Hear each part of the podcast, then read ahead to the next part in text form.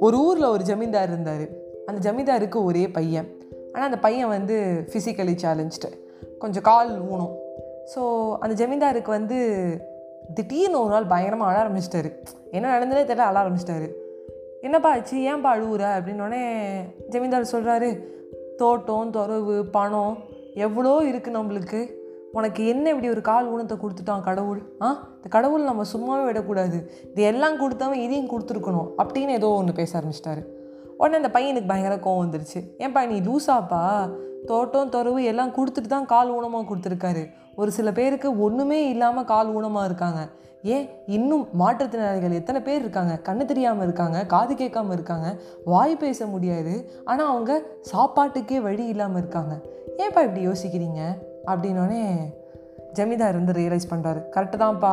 உன்னையாவது பார்த்துக்கிறதுக்கு ஒரு வேலைக்காரனுக்கு நாலு வேலைக்காரன் இருக்கான். உனக்கு சாப்பாடு ஊட்டி விடுறதாகட்டும் நடக்க வைக்கிறதாகட்டும் உனக்கு பேச்சு துணையாகட்டும் உன்னை கொண்டு போய் பள்ளிக்கூடத்துக்கு விடுறதாகட்டும் எல்லாருமே இருக்காங்க.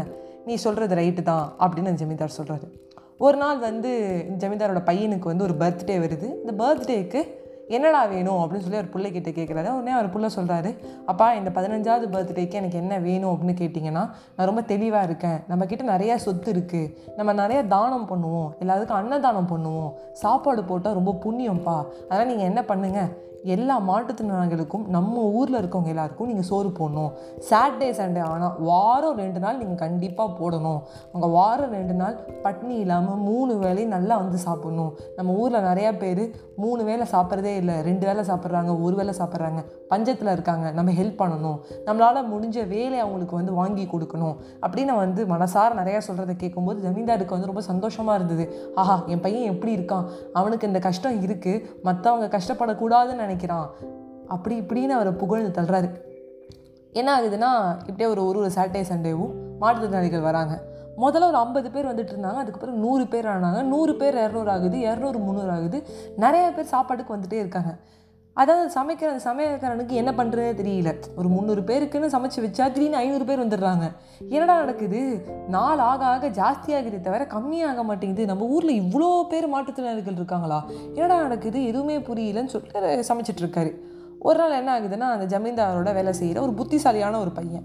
அவன் நேராக வந்து சொல்கிறான் ஐயா என்னையா நடக்குதுங்க நிறையா பேர் வந்து சாப்பிட்டு போகிறாங்க அப்படின்னோடனே என்ன பண்ணுறது நம்ம சொல்லியிருக்கோம். என்னோடய பிள்ளையும் ஆசைப்பட்டான். அவன் பர்த்டே அன்னைக்கு போட்டுட்டு இருக்கோம் இப்போ என்ன பண்ணணுங்கிறனே. அந்த பையன் சொல்கிறான் ஐயா நான் தான் உங்கள் கணக்கு வழக்கெல்லாம் பார்க்குறேன். உங்களுக்கு ஞாபகம் இருக்கும்னு நினைக்கிறேன். கொஞ்சம் காசு நிறையா செலவாகுதியா இப்போயே போயிடுச்சுன்னா உங்கள் பையன் வந்து உழைச்சி தான் சம்பாதிக்கணுமே தவிர நீங்கள் செத் சொத்து சேர்த்து வச்சுருக்கீங்க பார்த்தீங்களா அப்படின்னு ஒரு மாதிரி ஒரு மாதிரி நக்கலாக நையாண்டியே கேட்டுட்டான். ஆஹா இவன் சொல்கிறதும் ரைட்டாக தான் படுது. சொத்து சேர்த்து வச்சதை வந்து நம்ம பிள்ளைக்கு சேர்த்து வச்சுருக்கோம். இப்படியே போயிட்டே இருந்துச்சுன்னா தனக்கு மிஞ்சிய தானமும் தர்மம் இல்லையா? இப்படியே நம்ம வந்து அன்னதானம் பண்ணிட்டோன்னா நாளைக்கு என் புள்ள அந்த காலை வச்சுக்கிட்டு வேலைக்கு போகிற மாதிரி இருக்கும் போல இருக்கே.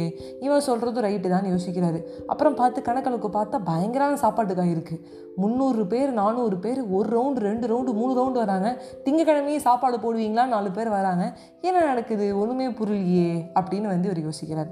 உடனே அந்த புத்திசாலி பையன்கிட்டே சொல்கிறாரு இது எப்படியா சரி பண்ணு. என்ன பண்ணுறதே தெரியல. இதெல்லாம் கரெக்டாக நடக்குதா? அப்படி இப்படின்னு வந்து புலம்புறாரு ஜமீன்தார்.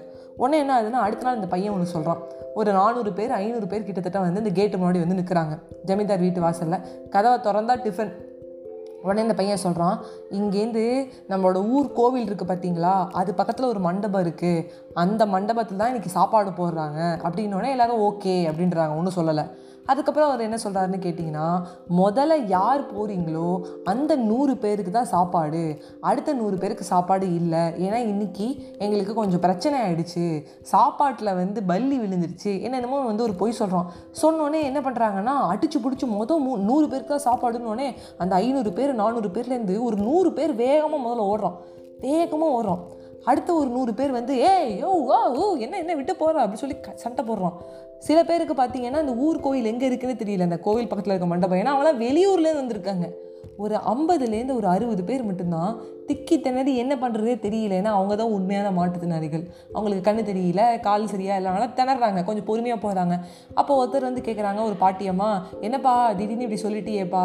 எனக்கு வேறு ஒரு கண்ணு தான் நல்லா தெரியும் இன்னொரு கண்ணு தெரியலையேப்பா. கால் வேற வலிக்குது கொஞ்சம் என்னை கொண்டு போய் விட முடியுமாப்பா? இல்லை எனக்கு மட்டுமே இங்கே கொஞ்சோண்டு கஞ்சியோ கூட ஊற்றிட்டேன் வந்துட்டேன். அப்படின்னோடனே அப்போ இந்த பையன் கண்டுபிடிச்சி இந்த அறுபது பேர் இவங்க பேரை நம்ம முதல்ல எழுதணும். இதுக்கப்புறம் வெளியூர்லேருந்து கூட மாற்றுத்திறனாளிகள் மட்டும்தான் வரணுமே தவிர கால் கை நல்லா இருக்கிறவன் வரக்கூடாது அப்படின்னு இந்த லிஸ்ட் எழுதுறான். எழுதுனா ஜமீன்தாருக்கு ஒரே சந்தோஷம் அவனை பாராட்டுறான். உனக்கு என்ன வேணுமோ கேளுங்கிறான். ஐயா எனக்கு படிப்பு வேணும். நான் பாதியிலே நிறுத்திட்டேன். என்னோட வீட்டு சூழ்நிலையால். நான் சாயங்காலம் வந்து உங்களுக்கு வேலை செய்கிறேன் காலைல நான் பள்ளிக்கூடத்துக்கு போகிறேன் அப்படிங்கிறான். சூப்பர்ப்பா. நீ என்ன சொல்கிறியோ அதே நான் உனக்கு செய்கிறேன் இதே மாதிரி நிறையா நல்லது நம்ம செய்யணும். ஆனால் கரெக்டாக அது யாருக்கு போய் சேரணுமோ அவங்களுக்கு செய்யணும் அப்படின்னு ஜமீன்தாரும் சொல்கிறாரு அந்த பையனும் சொல்கிறோம் நண்பர்களை நம்ம பண்ணுற பெரிய தப்பு என்ன அப்படின்னு கேட்டிங்கன்னா நம்மளுக்கு யாருக்கு உதவி செய்யணும்னு நினைக்கிறோமோ அவங்களுக்கு போய் அந்த உதவி சேர மாட்டேங்குது. நிறைய நேரத்தில் நம்ம உதவி செய்யணும்னு நினைக்கிறோம். ஆனால் நிறைய பேர் நம்மளை ஏமாத்துறாங்க. இன்றைக்கி ஒரு ஐநூறு பேர் நானூறு பேர் வந்து இருக்கிறாங்க. அதில் ஐம்பது அறுபது பேர் தான் உண்மையாகவே மாற்றுத்திறனாளிகள் அவங்க சாப்பாடு போடுறாங்கன்னொன்னே ஏமாற்றி தானும் அந்த ஒரு மூணு வேலையை சாப்பிட்டுன்னு நினைக்கிறாங்க. உண்மையாக இருக்க அவங்க விரும்பலை. அப்போ உண்மையாகவே நல்லது செய்யணும்னு நினைக்கிறவனுக்கு ஒரு கோபம் வந்து அவன் ஐநூறு பேருக்குமே சாப்பாடு போட மாட்டான். டே வரவே வராதீங்கடா. என் கல்லாம் இங்கே கரைஞ்சிட்டு இருக்கு. அப்படின்னு சொல்லிடுவான். நானும் நிறைய நேரங்களில் வந்து நிறைய பேருக்கு ஹெல்ப் பண்ணியிருக்கேன். இது ஒரு ஃபன்னியான இன்சிடென்ட் என் ஸ்கூலில் வந்து ஒரு கேங் இருக்குது அதில் ஒரு பையன் எப்போதுமே என்னை வந்து ஒரு பத்து ரூபாய் கேட்பான். எப்போதுமேனா ஒரு மாதத்துக்கு ஒரு வாட்டியாவது கேட்பான் இல்லை இல்லை ரெண்டு மாதத்துக்கு ஒரு வாட்டி கேட்பான். அவன் பத்து பத்து ரூபாயா வந்து எல்லாத்தையும் கலெக்ட் பண்ணதை நான் நிறைய வாட்டி பார்த்துருக்கேன். மொதல் வாட்டி அவன் பத்து ரூபா கலெக்ட் பண்ணும்போது நான் என்னென்னு கேட்டேன் இனிமேல் ஏதோ ஒரு ஹாஸ்பிட்டல் எமர்ஜென்சி அப்படி இப்படின்னு சொன்னால் ஒரு பத்து ரூபா கொடுத்தேன். அதுக்கப்புறம் ஒரு ஒரு நாள் வந்து ஒரு பத்து ரூபா கேட்டேன் பத்து ரூபா கொடுத்தேன். இதே மாதிரி கிளாஸில் இருக்கவங்க எல்லாத்தையுமே வாங்குவோம் கிளாஸில் ஒரு எண்பது பேராக எண்பது இன்ட்டு பத்து உங்களுக்கு அழகாக தெரிஞ்சிருக்கும் மேக்ஸ் ஈக்குவேஷன்ஸ்லாம் ஒரு சில பேர் என்ன பண்ணுவாங்கன்னா ஹாஸ்பிட்டல் அது இதுன்னு ஐம்பது ரூபா கூட எடுத்து கொடுக்குற அளவுக்கு என்னோடய கிளாஸில் வசதி இருக்குன்னு வச்சுக்கோங்க ஒரு நாள் வந்து என்ன வச்சுன்னா அன்றைக்கி ஸ்கூல்லேருந்து நான் வந்து லேட்டாக கிளம்புனேன். ஏதோ எனக்கு இந்த கண்ணில் படணுன்னு இருந்திருக்கு. போய் பார்த்தா அவன் வந்து இது எதுக்கு வாங்கியிருக்கானா அவன் ஃப்ரெண்டுக்கு கேக் வெட்டுறதுக்கு எங்ககிட்டேருந்துலாம் காசு வாங்கியிருக்கான். ஆக்சுவலி நம்ம கிளாஸ்மேட் தான் அந்த பையனுக்கு ஒரு கேக் வெட்டுறாங்கன்னு வச்சுக்கோங்க. எங்கள் எல்லாருமே கூப்பிட்டுருந்தா நாங்களே கூட ஆளுக்கு ஒரு முப்பது ரூபா கொடுத்துருப்போம். ஆனால் ஒரு பொய். என்ன போய் ஹாஸ்பிட்டல் எமர்ஜென்சின்னு சொல்லி பத்து பத்து ரூபாய் வாங்கி எல்லாத்தையும் வந்து கொண்டு போய் அவன் அழகாக பணத்தை சேர்த்து அதை வந்து சாக்லேட்டாகவும் கேக்காகவும் கிஃப்ட்டு எல்லாமே இதிலே வாங்கிடுவோம் போல பத்து பத்து ரூபாய் பிச்சை எடுத்து. எனக்கு புரியவே இல்லை. அது என்ன உண்மை இல்லாமல் இருக்கிறது? ஒரு நாள் ரெண்டு நாள் ஏமாறலாம் நிறைய நாள் ஏமாந்துட்டோம். அதுக்கப்புறம் நான் நிறைய பேர்ட்ட கிளாஸை சொல்லிட்டேன். அவன்கிட்டே சொல்லிட்டேன். நீ பண்ணுற பொழப்பு கேவலமான ஒரு பொழப்பு. அப்படி நீ வாங்கி வெட்டணும். அவனுக்கு வந்து நீ இது வரைக்கும் வெட்டினதே இல்லைனா ஆள்கிட்ட ஒரு பத்து ரூபா முப்பது ரூபா வாங்கி இதுதான் உண்மைன்னு சொல்லி அவங்களையும் கூப்பிடு. ஒரு பீஸ் கேக் கொடுக்குறதுல என்ன இருக்குது நீ பாதி வரைக்கும் சாப்பிட்டுட்டு மிச்சத்தை எடுத்து மூஞ்சில் பூசிக்கிட்டு விளாட தானே போகிற அப்படின்னு சொன்னேன். நான் அப்போ என்னை கேட்டது ரொம்ப நியாயமான ஒரு வார்த்தையை? அவன் அடுத்த நாள் என்கிட்ட கேட்கறது நிறுத்திட்டேன் அட் சேம் டைம் என்கிட்ட பேசுறதையும் நிறுத்திட்டான். ரொம்ப ஓவராக பண்ணுறா என்ன நல்லது பண்ணுறா என்ன என்ன ரொம்ப ஓவராக பேசுகிறா அப்படின்னு சொல்லி சொன்னான்.